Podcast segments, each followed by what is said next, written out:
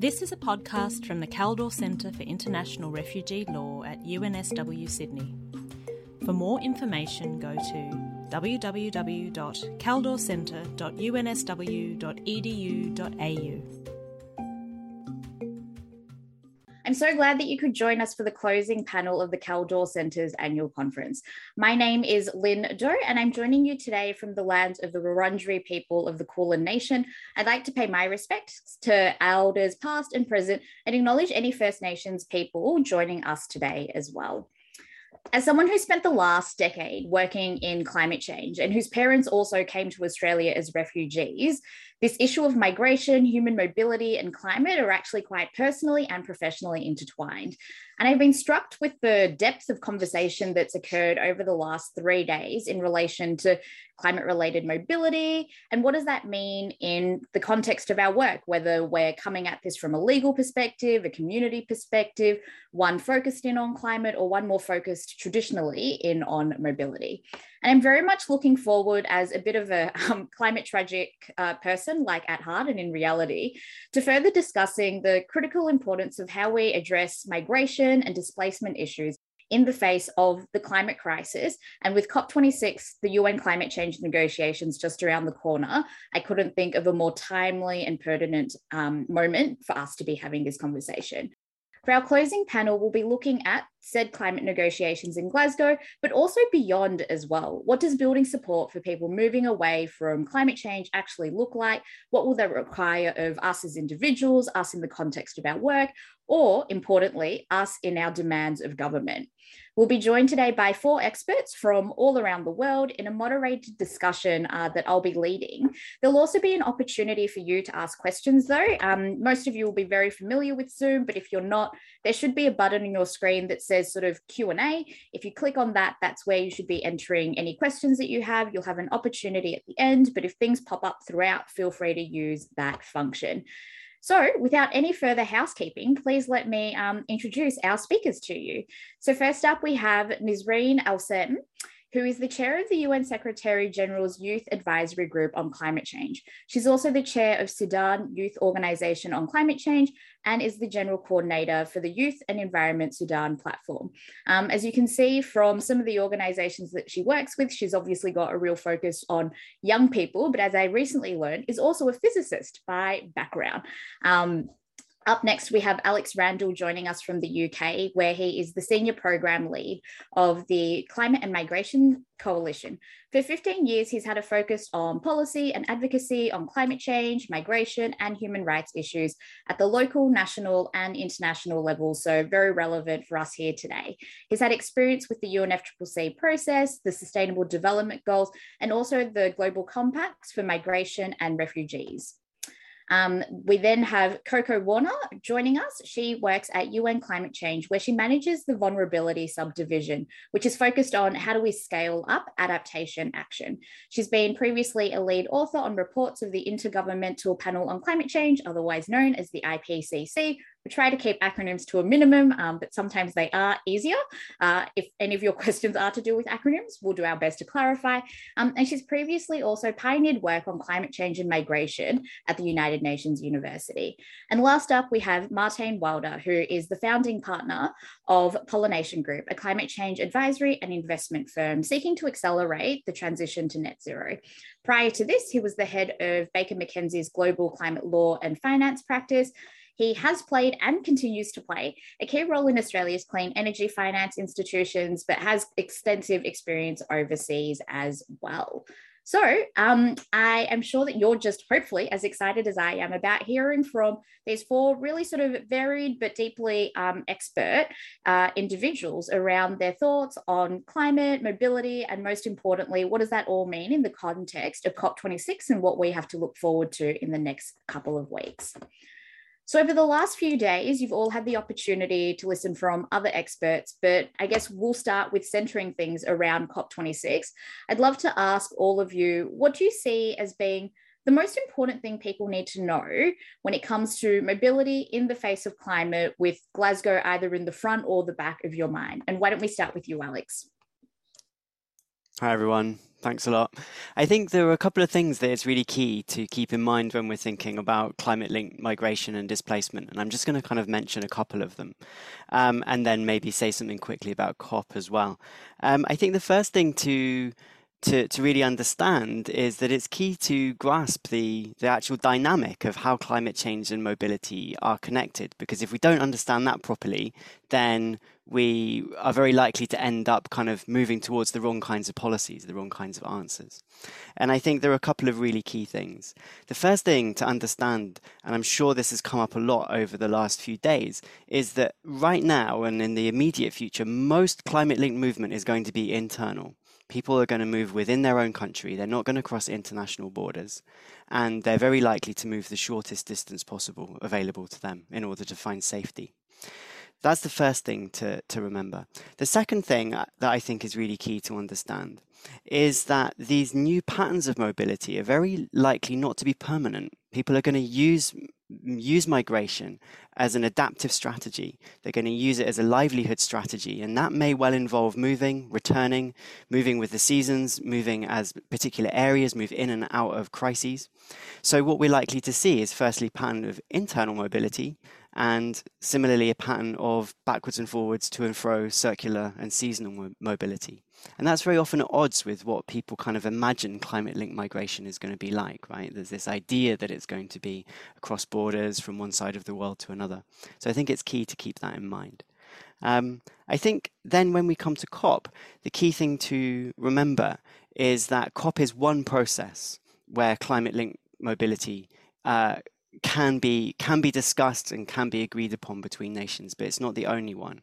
So I think it's really important to understand what COP can and can't do, and to make sure our expectations and therefore our advocacy match the you know the possibilities that can come out of COP.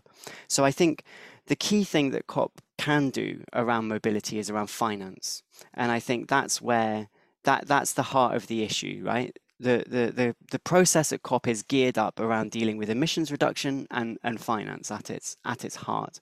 And I think one key thing that we need to have in mind as we approach COP is how are states which are vulnerable to climate linked mobility, um, how are they compensated? How is adaptation finance deployed to those countries to help them cope, help them deal with the fact that they are likely to have more people on the move within their own borders. Excellent. Thanks for laying that groundwork for us, Alex. Over to you, Koko.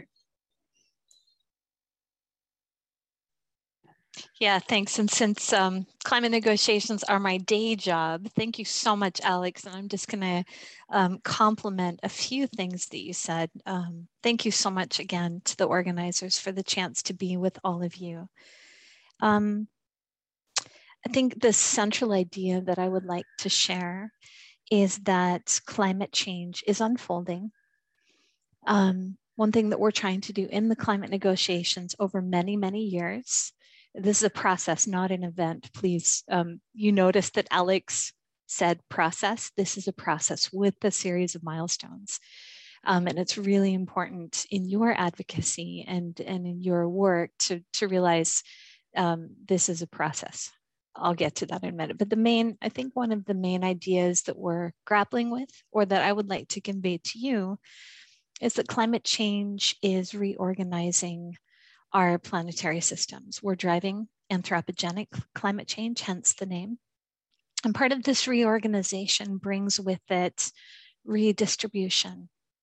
And we know from history that migration and all kinds of movement um, are part of that redistribution. So we have a lot of lessons to learn from history.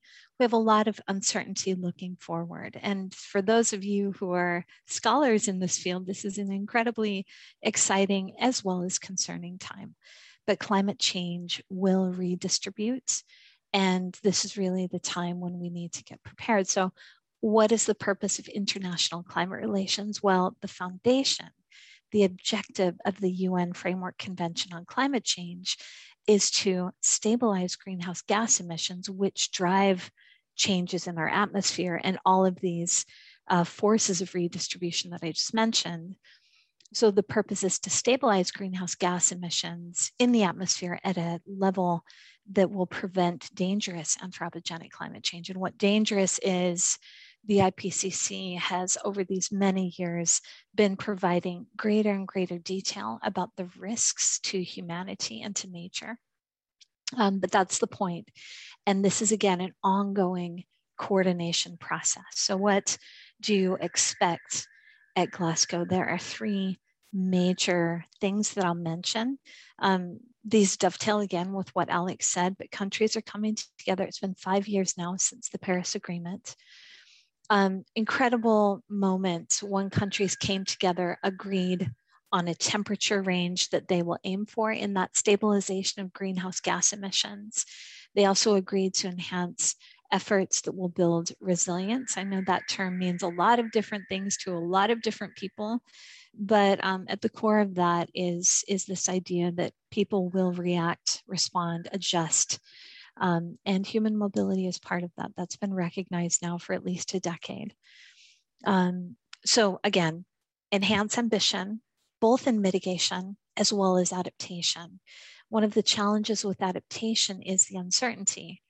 And that's where all of you come in. What do you know? What can you advise decision makers about what people are doing, um, what are sensible next steps, and how to do that ambitiously and at scale. We're not talking about individual, um, important, but individual actions like switching from this or that.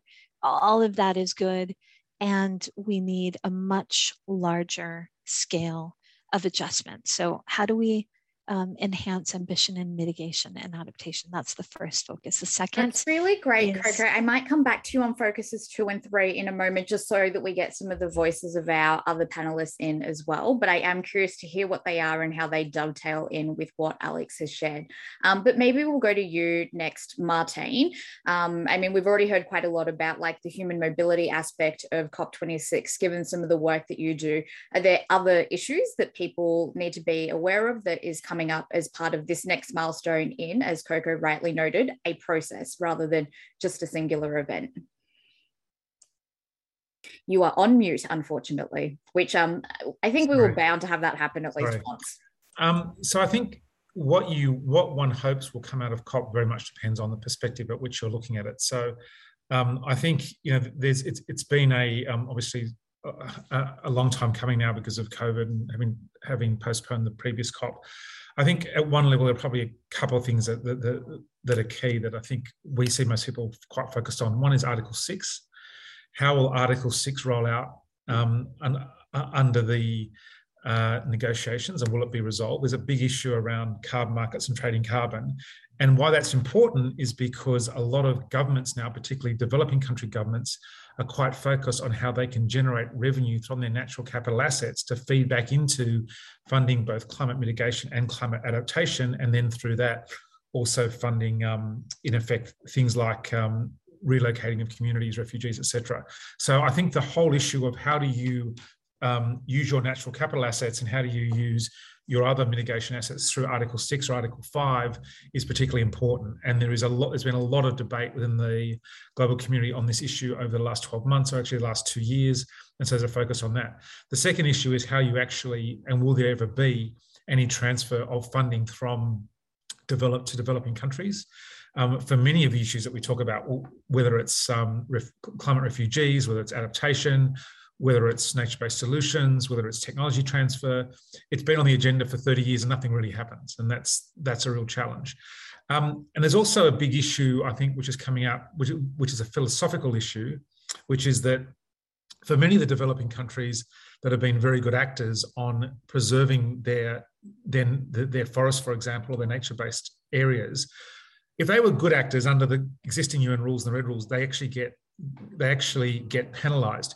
If you're a bad actor who was threatened to remove forests, um, and you then then you cease that activity and start to avoid that, you actually get rewarded. So there's a big momentum at the moment to try to readjust those incentives. And then I think finally, there's also just a more general focus about how um, you know people are really going going to push through with reducing emissions overall in the mitigation front. And there's, a, there's been a whole um, news article in the last couple of hours about a push behind the scenes to slow down the exit of fossil fuels. Uh, the investment community is pushing that very hard. But if we don't sort of move on that and we try to restrict that, then you'll start to th- see things splinter and we will never get to the targets that the Paris Agreement outlines. Great. Thanks for that, Martijn. I think too often the climate community has conversations that are either only about mitigation or only about adaptation. And it's really lovely to have all of our voices here that actually speak to why it's important to mitigate and what that has um, in terms of implications around adaptation. Um, Nisreen, it'd be really great to hear from you in terms of your engagement with the process. What are some of the significant things that you're going to be focused on? Um, yeah, I started the climate negotiation back in 2016. Um, I started with gender um, and capacity building, and then moved to ACE, which is Action for Climate Empowerment, which is Article 12 in the Paris Agreement. And now, since 2018, I'm focusing on um, technology transfer. So I just want to second everything that my previous colleagues mentioned. Um, but a very one, uh, very important one to highlight is uh, climate mobility or climate refugees or um, displacement is not really in the text of the agreements that we have right now. And it will be very hard to find funding instruments to things that are not documented in the technical tests, uh, text uh, of the negotiations. And I think one of the big, uh, biggest breakthroughs, because uh, Alex mentioned that the COP is one process, but there are other processes.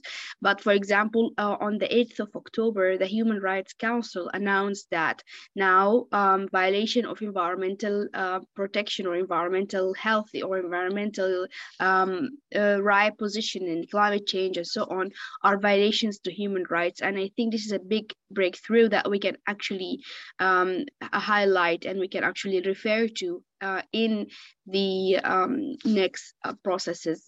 Um, looking forward to have a similar text or similar resolution from the Security Council because for for example in my case in in sudan uh, this climate mobility or climate refugees or climate displacement is a great driver for conflicts, and um, i think it's all interlinked as you and also my colleagues just mentioned. And regarding cop26 i mean cop26 is a, a big milestone because yes in in cops in terms of cops it's five years but actually it's six years. We didn't have one last year but the climate change did not stop with the covid COVID, unfortunately. We cannot curfew climate change. Um, so if we do not have COP last year, that doesn't mean that we take last year from our counting because unfortunately we're still seeing the impact, we're still seeing uh, the crises of climate change. And for the record, uh, Sudan had its worst flood in 100 years, like a like a, a century uh, in in 2020 so countries were extremely vulnerable, hit by uh, by economical crisis, hit by uh, health crisis, which is the pandemic, and then again hit by climate crises. So it's really high time to have an actual direct link between everything happening. And for me, uh, the key agenda item in COP26 will be loss and damage. Excellent. Thank you for that, Nisreen. And also the reminder that climate change doesn't really stop for any one process, pandemic or otherwise. Um, for those of you who are following along with the chat as well, Koko's just added in some extra context around Paris, um, migration, and various adaptation work that you are welcome to take a look at. And I think she's sharing some links that you can read afterwards as well. Um, I just want to pick up on a point that Nisreen mentioned then, where in many ways mobility isn't really in the text for what is going to be discussed at COP26. And I guess given that, um, what can we expect in relation to human mobility in Glasgow in the form of commitments, either formally within the process or outside of it? Um, Alex or Koko, I don't know if either of you would like to comment there. I think I'll defer to Koko on this one. Yeah. So um, the the detailed answer we can talk about um, maybe in detail on a side conversation.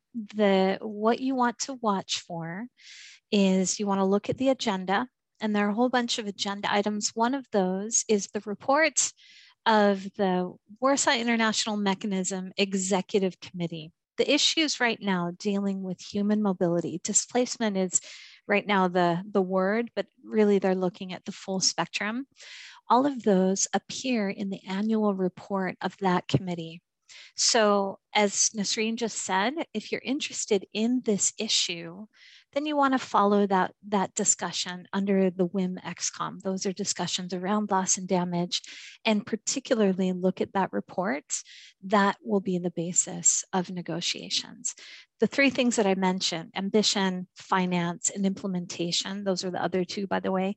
Um, those are all very, very high level. So, this particular issue is couched within ambition, um, for example, a little bit of finance, and of course, implementation, but it's not one of the top issues. So look at the ExCom report. I'll put the link in the um, in the chat box.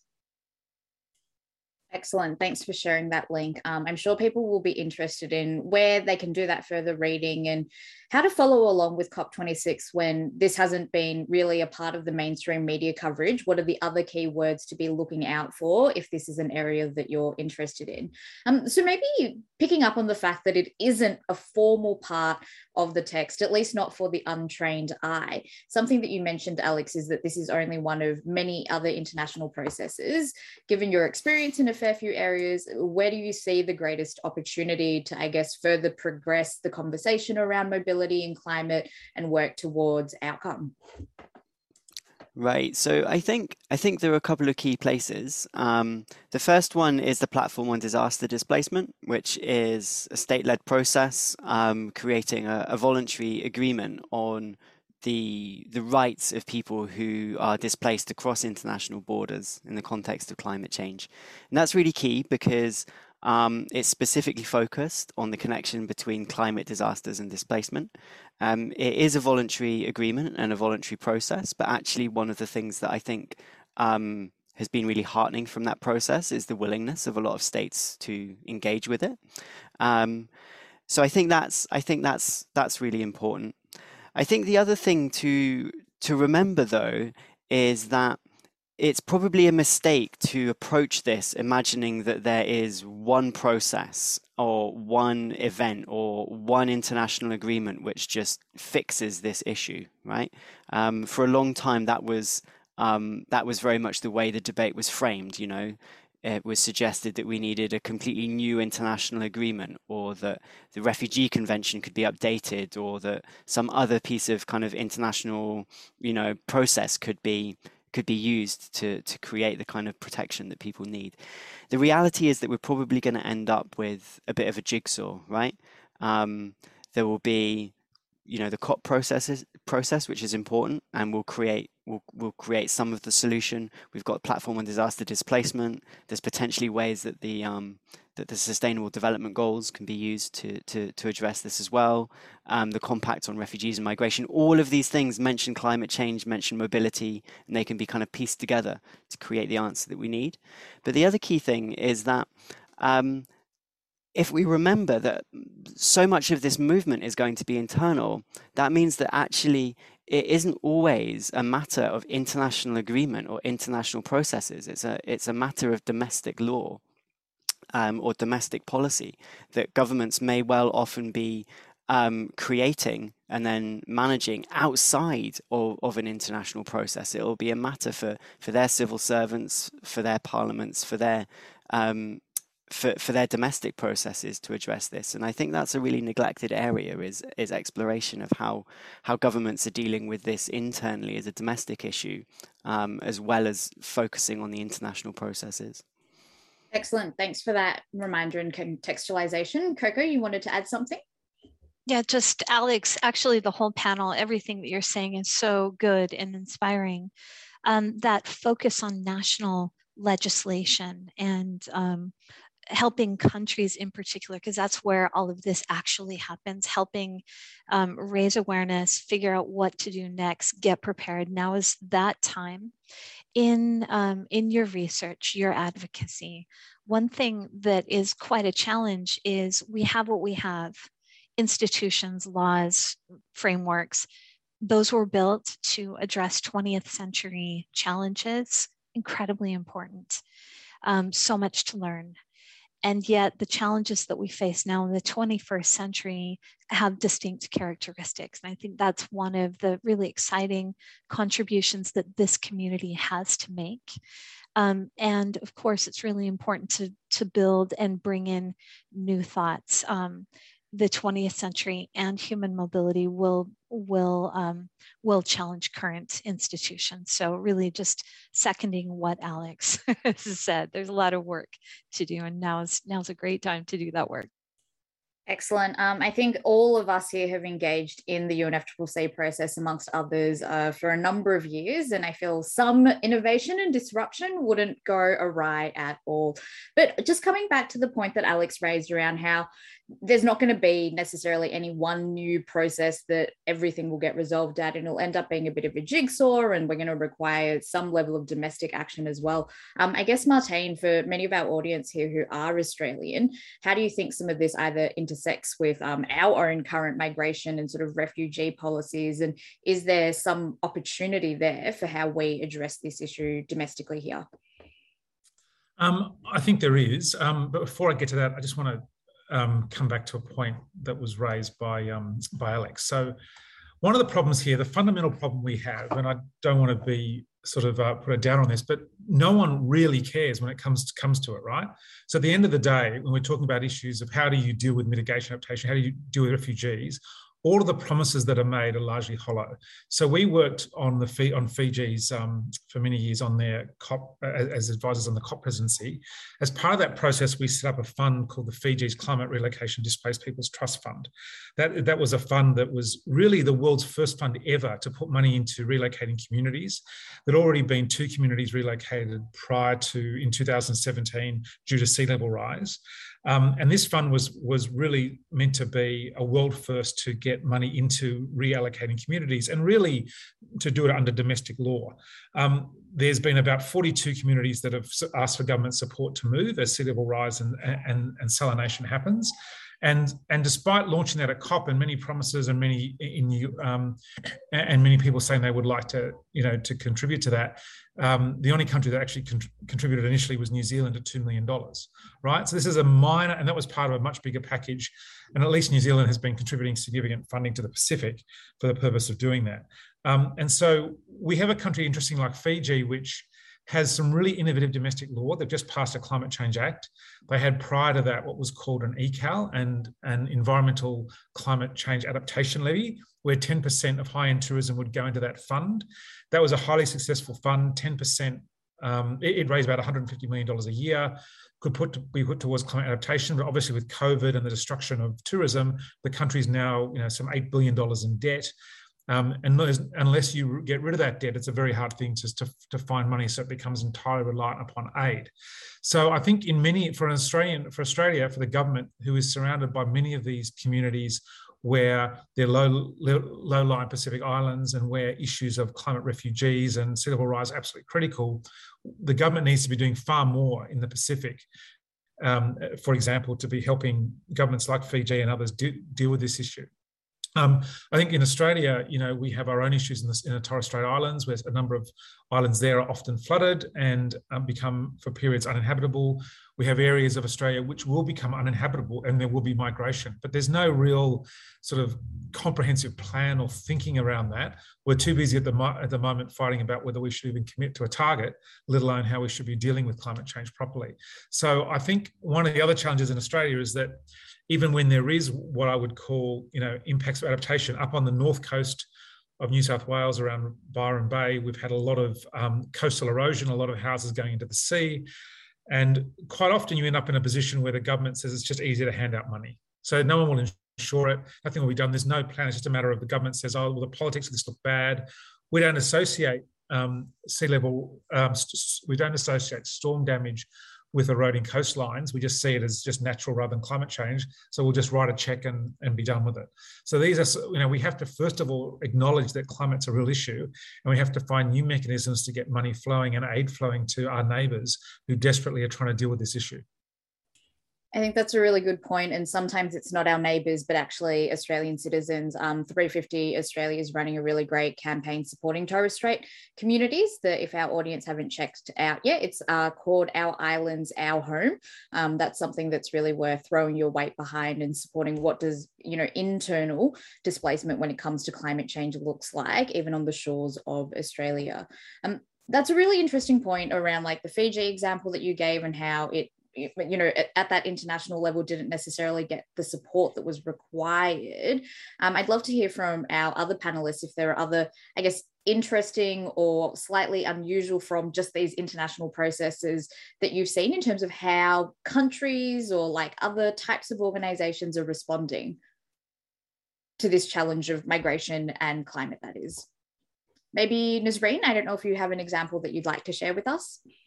Yep so I kind of agree and disagree with um, the previous statement of Alex that it's mostly going to be domestic um, migration. Uh, it might be in countries that have space actually, and the countries that are actually um, a landlock or a landmass.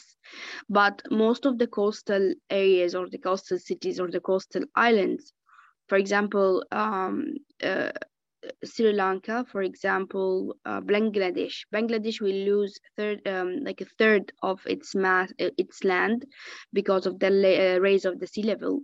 And I don't think the rest of Sri Lankan land can actually, uh, sorry, Bangladesh land can actually hold the rest of the population.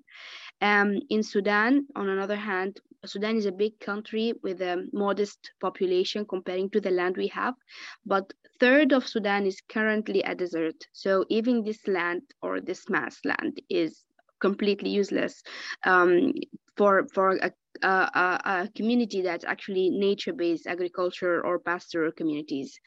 Um, we made a survey in Sudan in 2018, and 80% said they will cross the Mediterranean to Europe illegally, even if they know that there is 90% uh, chance of dying in the Mediterranean and not reaching Europe. And for me, these 80% have a suicidal actually um, behavior because if you know that there is a 90% chance um, that you will not succeed and you will not be able to cross the Mediterranean and yet you will do it, um, this is suicidal. And when we ask them, the, but then why are you going to take this chance and this risk? Even 90% is a big um, chance that you will not make it there. And they said we are dead anyway.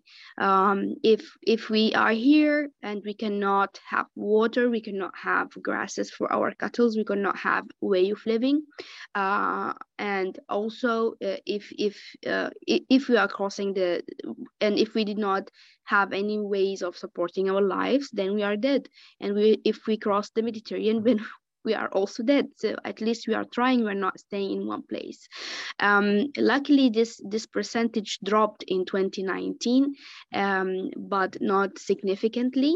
And I think uh, when it comes to climate change and when it comes to communities like our communities it's a matter of really alive or dead. Um, and, and and it's really matter of of on, not only that but it's a matter of dignity for them because uh, these these people used to carry themselves used to have food from themselves they don't want to depend on humanitarian aid because we already have many camps in sudan because of um, uh, uh the, the the situation in south sudan the situation in ethiopia the situation in eritrea Eritrea, the situation in all of the surrounding countries, and the situation in Sudan itself, since we had um, more than 20 years of, of, of, uh, of, civil war in the Western states.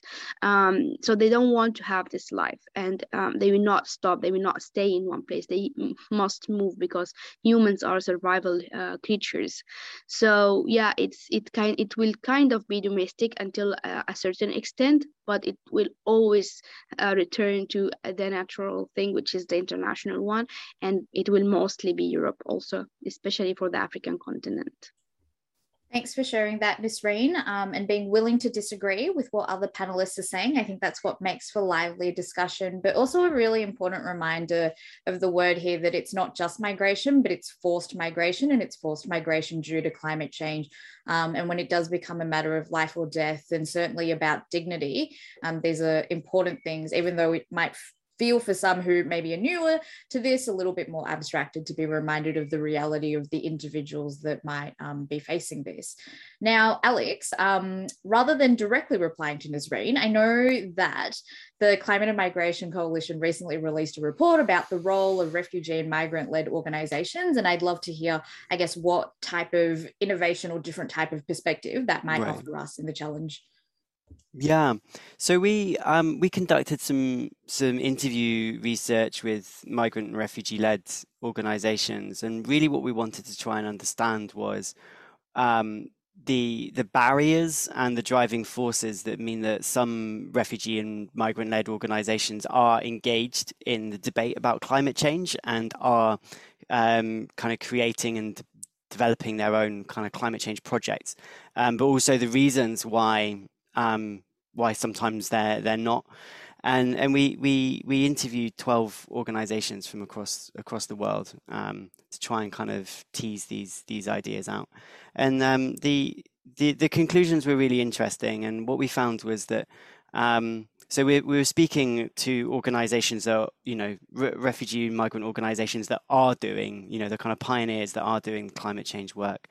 Um, and the, the results were fascinating. And what we found was that for organizations in the global north from kind of um, wealthier countries, their their motivation was that they saw themselves as as part of a of a long history of the protection of migrant and refugee rights. They saw their organizations as part of a um, you know a movement stretching back um, you know into the 20th century to the kind of aftermath of the Second World War.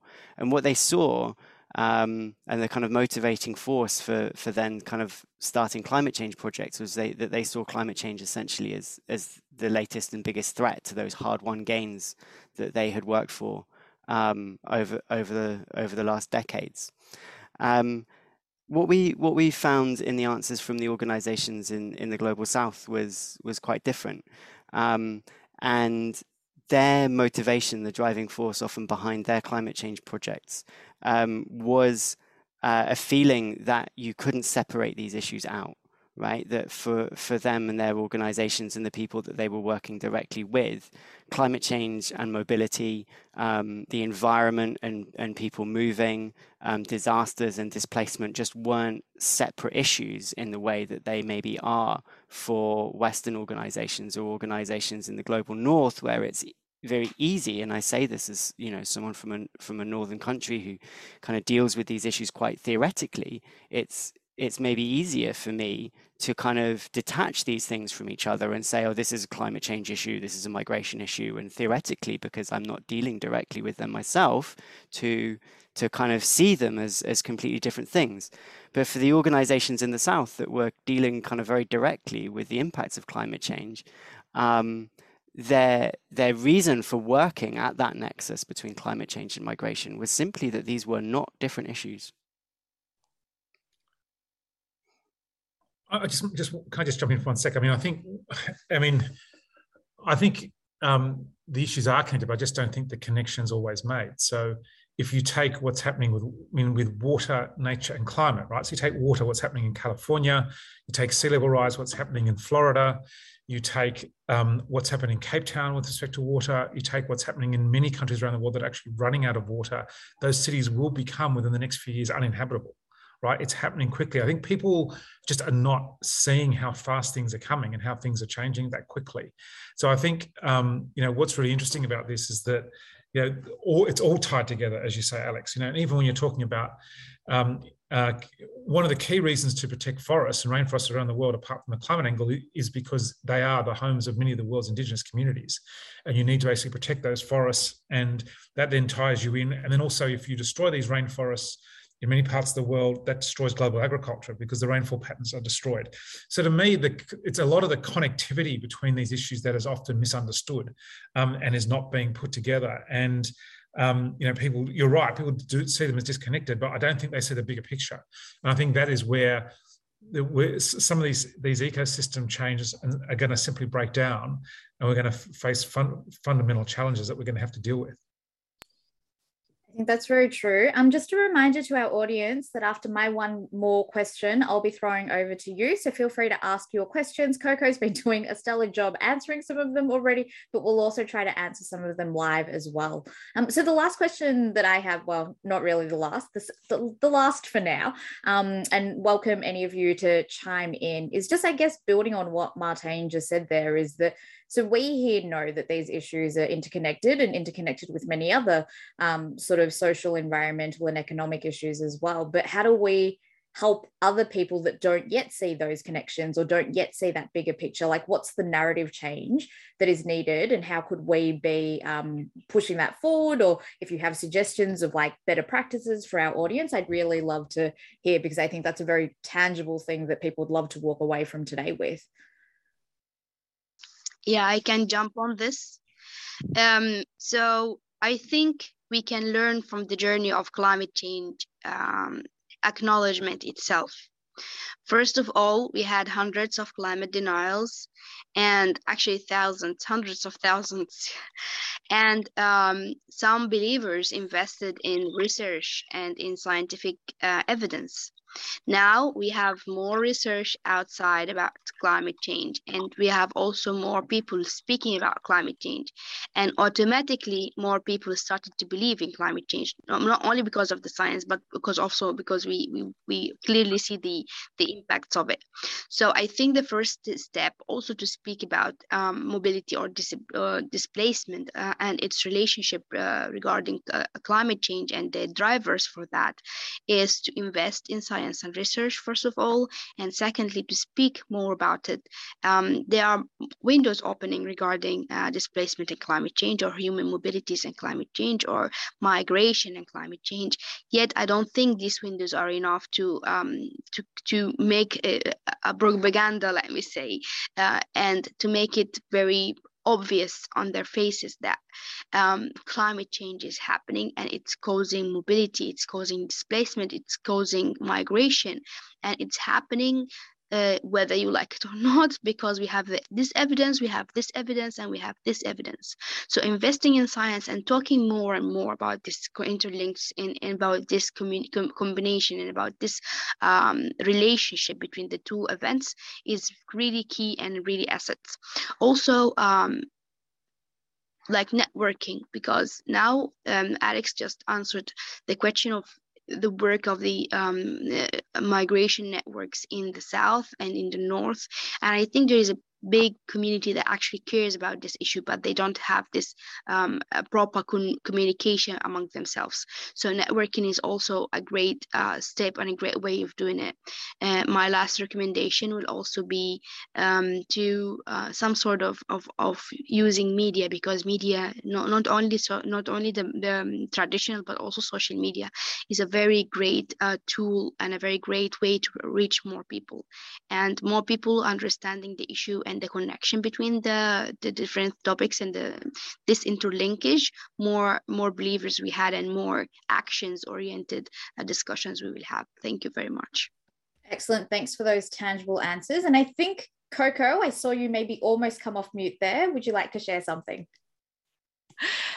Yeah, and then I just got so entranced with what you were saying, Nisreen. That's good. Um, we've been thinking a lot about climate change, and you'll see all kinds of different approaches in the media, for example. Um, alarmism to it's bad, but wait, it doesn't have to be bad, to everything's going to be fine. We have this solution, whatever. Um, I've been thinking a lot, and in fact, I just grabbed a bunch of books right here, many books, um, about what causes collective behavioral change. And certainly, people moving is a collective behavior. People, of course, often gravitate towards where their cousin has gone or where diaspora communities are. So I think the more that we can understand about the dynamics of complex collective behaviors, um, the more effective as a community will we will be in helping institutions prepare, people prepare, and see their options. Um, so I've put a few thoughts in um, in the margins about what's needed. And my sense is it's a bit of a rethink. It's thinking, well, what is the desired thing? who would do that desired thing? Who would the audience be? Talk to that audience. Don't talk to everybody, but tar- talk to that target audience and understand what do they need and what, you know, what can be helpful. Use measurement and analytics to see if things are changing. Create compelling messages for that target audience. That's all actually very far away from migration and climate change research, but actually probably needs to be a greater part of what we're doing together to keep people safe, to make sure that people have what they need to adjust to the climate impacts that are around them. That may include human mobility. Um, it may include other things, but I think we need to rethink about how we think about impacts, talk about them, and measure them Excellent. when it um, comes to human behavior it sounds like there's quite a lot of interdisciplinarity there um, that could definitely be explored both by academics but also practitioners as well. Um, and it sort of dovetails almost nicely into an audience question that we have, which is are the voices of the actual affected communities, whether they're in the global north, within certain countries, but more specifically within the global south, actually being heard in this conversation at the moment? And if not, how do we amplify them? What is the role of all of us who's attending this conference right now? Maybe, Alex, I think you were about to come off mute just then. Um, so I'm going to throw this question to you first. Um, I'd say broad, broadly, um, if you look at this debate in the global north and you look at what's being said by actors in the global north or the west or whatever we, we want to call it, developed countries, um, yeah, the voices of affected communities are really not part of that debate. And I sort of feel acutely conscious of my of myself, my own position here as someone who grew up in a northern country, as a white guy talking about this issue. Um, but yeah, it's true. The the voices of those communities are not particularly part of this discussion. Um, and I think the the risk of that i mean firstly it's you know it's an it's a it's an ethical problem. Like how is this debate unfolding without the presence of those communities and those voices? That's like you know simply kind of not how this should be playing out. But also the solutions to these um, issues are usually hyper local, right? Like you can't you can't just kind of come up with an answer and apply it universally across the world to every single place where this where where climate change and mobility are, are connected. So there's really no way that the kind of right the right solutions, the right answers, the correct policies, whatever level we're working at, there's really no way that those answers can can be reached without the experiences, the voices, context that comes from um, from the people who are directly impacted by climate change, from the experiences of people who are already on the move because of climate change, and that that is a huge problem. Excellent. Thank. Oh, Martijn. Um, before you go, audience, please ask more questions. Otherwise, I'll be uh, providing my own questions, and that would be great for me, but maybe not for you. Martijn, you were going to say. Um, in my in my view, there's a two-track process going on, right? So there's the process going on between governments and between at the UN level, etc., which is talking about policy. Um, and with all due respect to everybody, it, it is not really changing things that much. Um, yeah, the, the, when you add up the NDCs and action on the ground, it's a, it's it's well behind where we need to get to. And at the rate we're going, we're going to hit three percent, three and a half percent by 2050. So we're not going to get there. The second track is actually what is happening, and it is quite exciting, which is that at a global investment community, things are moving incredibly fast, much faster than governments. And in Australia, the investment community um, is well ahead of governments in terms of what they want to do. So, so the, decision, the decision has been made in most developed and developing countries to exit coal. There are a few there are a few countries that are still still looking at that, but on the whole, that is where the money has gone. There will be no more in the next few years. There'll be no more investment for any new coal. Um, similar things happening on oil and gas. The IEA is saying a similar thing. There's a huge, huge amount of money going into renewable energy, and a lot of that is happening in developing countries. A huge amounts of focus on renewables in countries like Morocco, Indonesia, um, a lot in, in, in Latin America those fundamental changes will ultimately drive a shift in the global economy and they will ultimately mean there'll be less emissions.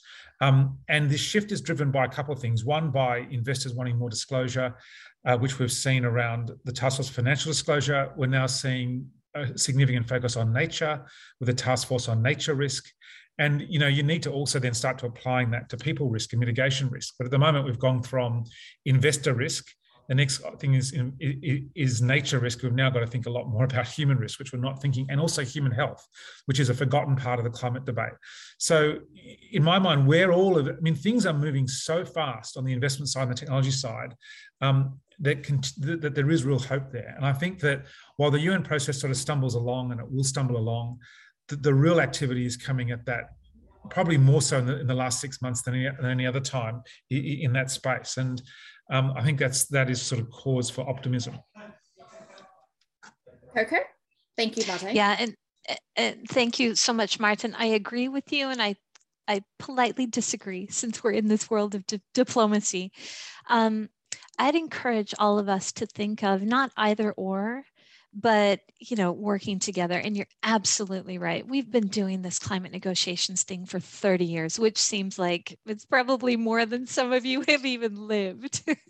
Um, and yet it's a joint effort and one of coordination. And it's just so helpful to hear from different sectors wonderful comments that you just said martijn about what's needed what needs to be unlocked. You emphasized a lot of things that need to happen around cop26 to unlock um, market potentials, for example. Um, so for the audience, I hope that you can see broadly the point of international coordination is exactly that. Um, it doesn't always happen very smoothly, and it's so encouraging, Mart, uh, Martijn, to hear you also speaking of some things that are happening anyway in the world at a very quick pace. We all need um, that energy to keep, uh, not to give up, because tomorrow's another day and it is not the last moment for humanity. We will keep working as long as we're breathing. Excellent, thank you. Um, part of me is disappointed we've only had two on-air disagreements so far, uh, but I think th- there has been like a fair amount of consensus around what we've been hearing from our panelists, certainly around the need for these issues that are sometimes talked about as being separate or sometimes siloed into, well, you're the migration expert, you're the climate person, stick in your lane. I think people are very, um, for whatever reason, unfortunately, good at being territorial. Given that, I guess I'd love each of you to close off with what is it that we could be doing better then um, particularly from your perspective uh, there might be people in the audience that you know are from the investor community are from a global north or a global south organization may already be an expert and actively working on this or not. What do we need to take away and do differently in order to actually have these issues be much more interconnected in how we both talk and work on it and not just this it's either going to happen domestically or globally but again interlinking the two. So i'm going to go with um i'm sorry alphabetical order alex. I saw you look away but alphabetical order it is.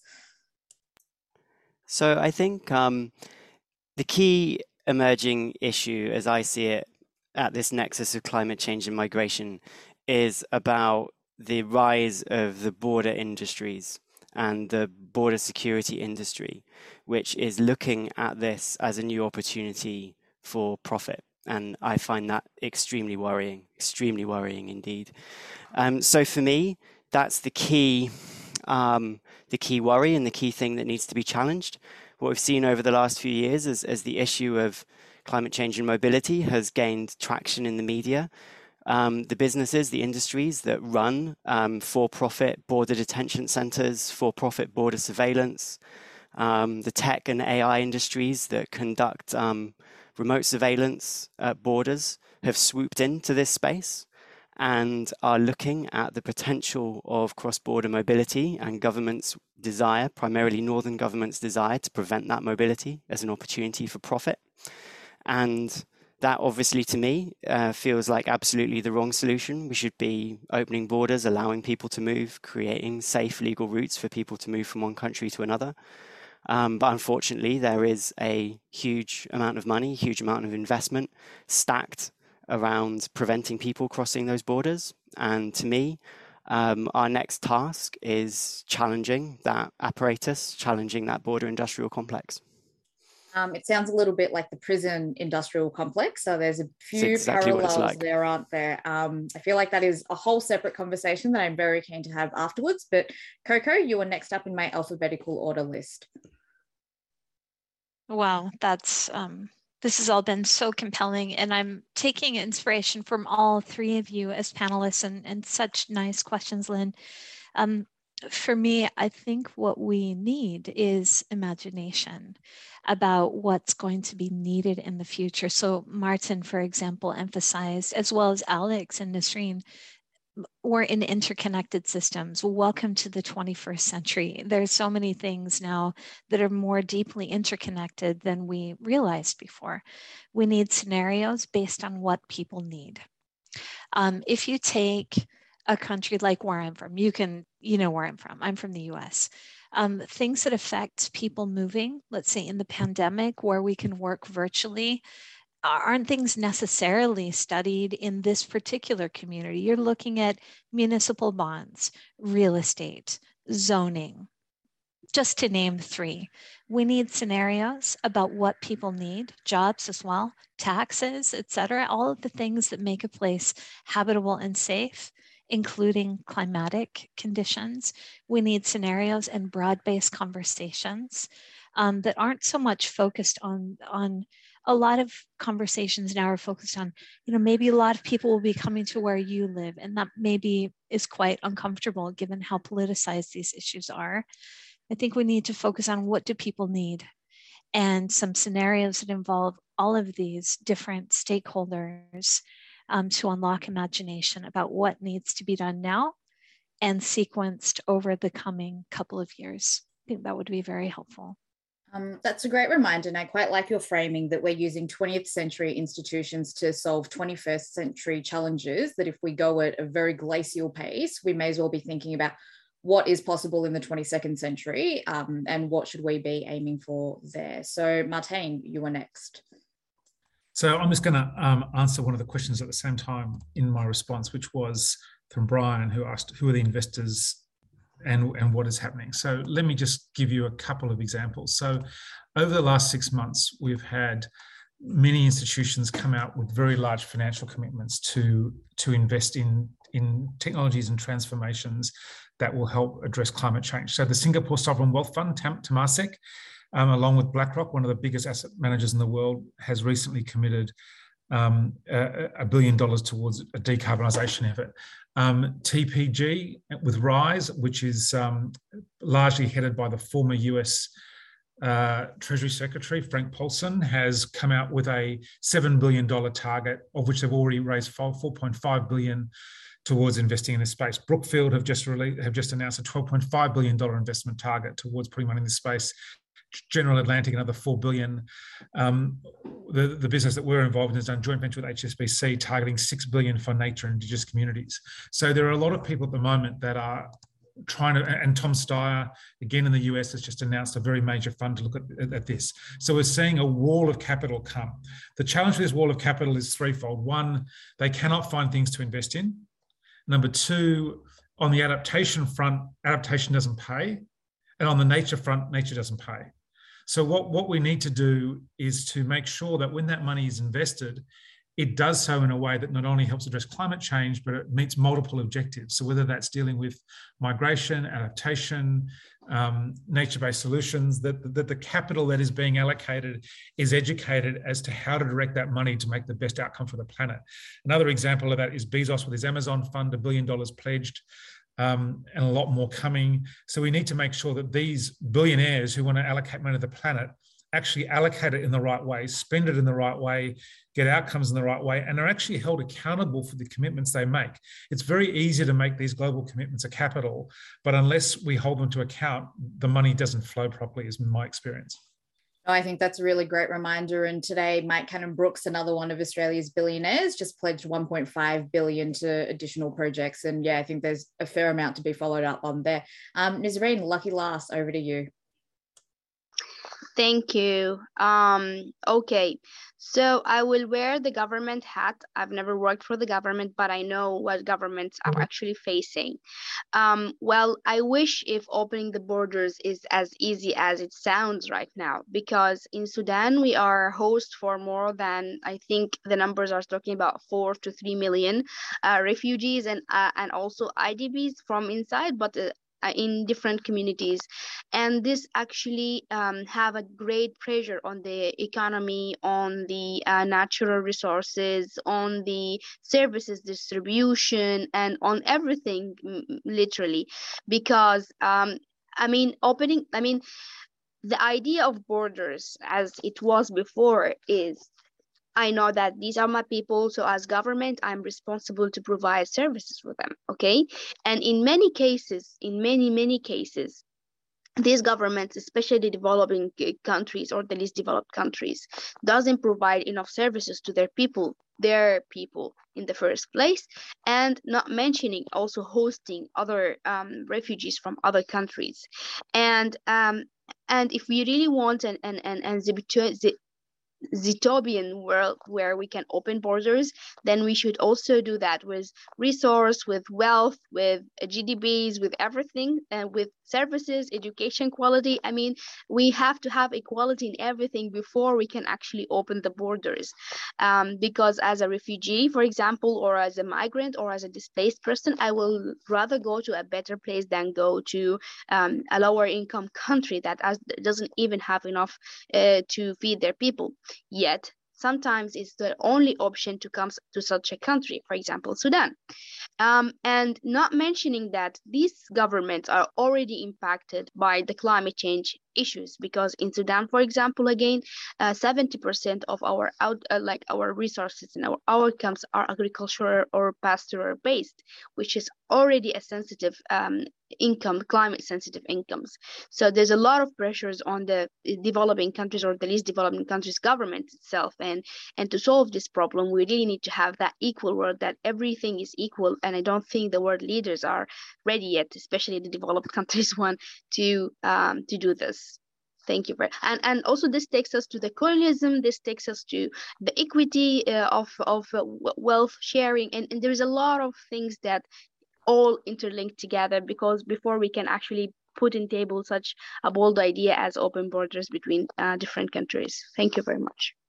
Thank Nisreen. Um, I feel like in our closing panel, we have generated enough future potential topic areas that the Kaldor conference has uh, the follow up very much well planned already. Um, I just want to thank our panelists for really sharing your perspectives, being willing to disagree, being very generous with your perspectives about what it is that we could be doing. Um, you all offered really profound and I think great insight around what we could be taking away as an audience. So thank you very much. But as this is the closing panel, um, I'd like to pass over to Jane McAdam. Thanks very much, Lynn, and thanks to all our panelists for such a spectacular closing event. Um, I really think that was a, a, wonderful way to, to cap off what has been a, a, really successful virtual conference. So my thanks to all of you and of course to all the speakers and chairs for the other sessions and the audience. Um, without you, of course, um, we'd really just be talking to ourselves. So thank you for your participation. It's been terrific. Um, and we've had a lot of engagement too with the videos that are already up on the conference website. I'd particularly like to thank our sponsors for the conference too. Our premier sponsor, UNHCR, the UN Refugee Agency, as well as law firms Slater and Gordon, Hall and Wilcox, Norton Rose Fulbright, Veress, and Wotton and Kearney for their sponsorship and it's extraordinary to have um, so many of you, as I said, joining us and, and being part of this and many other of our events.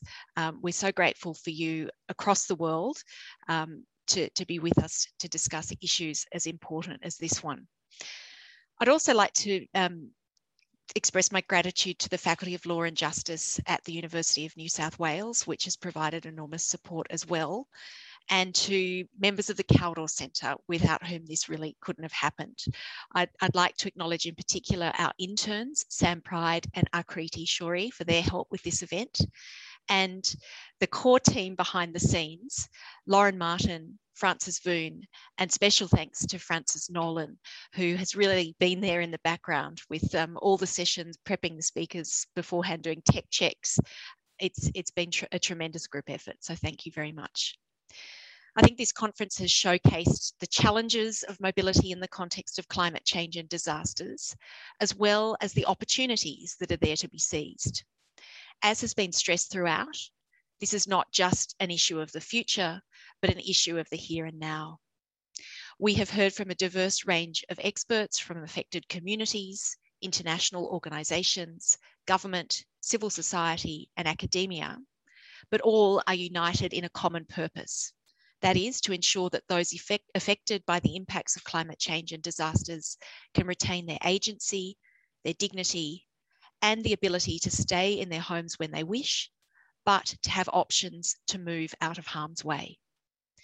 With COP26 next month, we hope that our conference has contributed to the global call to action on climate change and climate justice. The Kaldor Centre will continue to work on climate change, disasters and mobility as a priority area for both our research and engagement into the future. And we hope that you'll join us on our mission. I therefore invite you to keep in touch with us by joining our mailing list and following us on social media. We look forward to seeing you at another event in the future, hopefully in person. Thank you very much.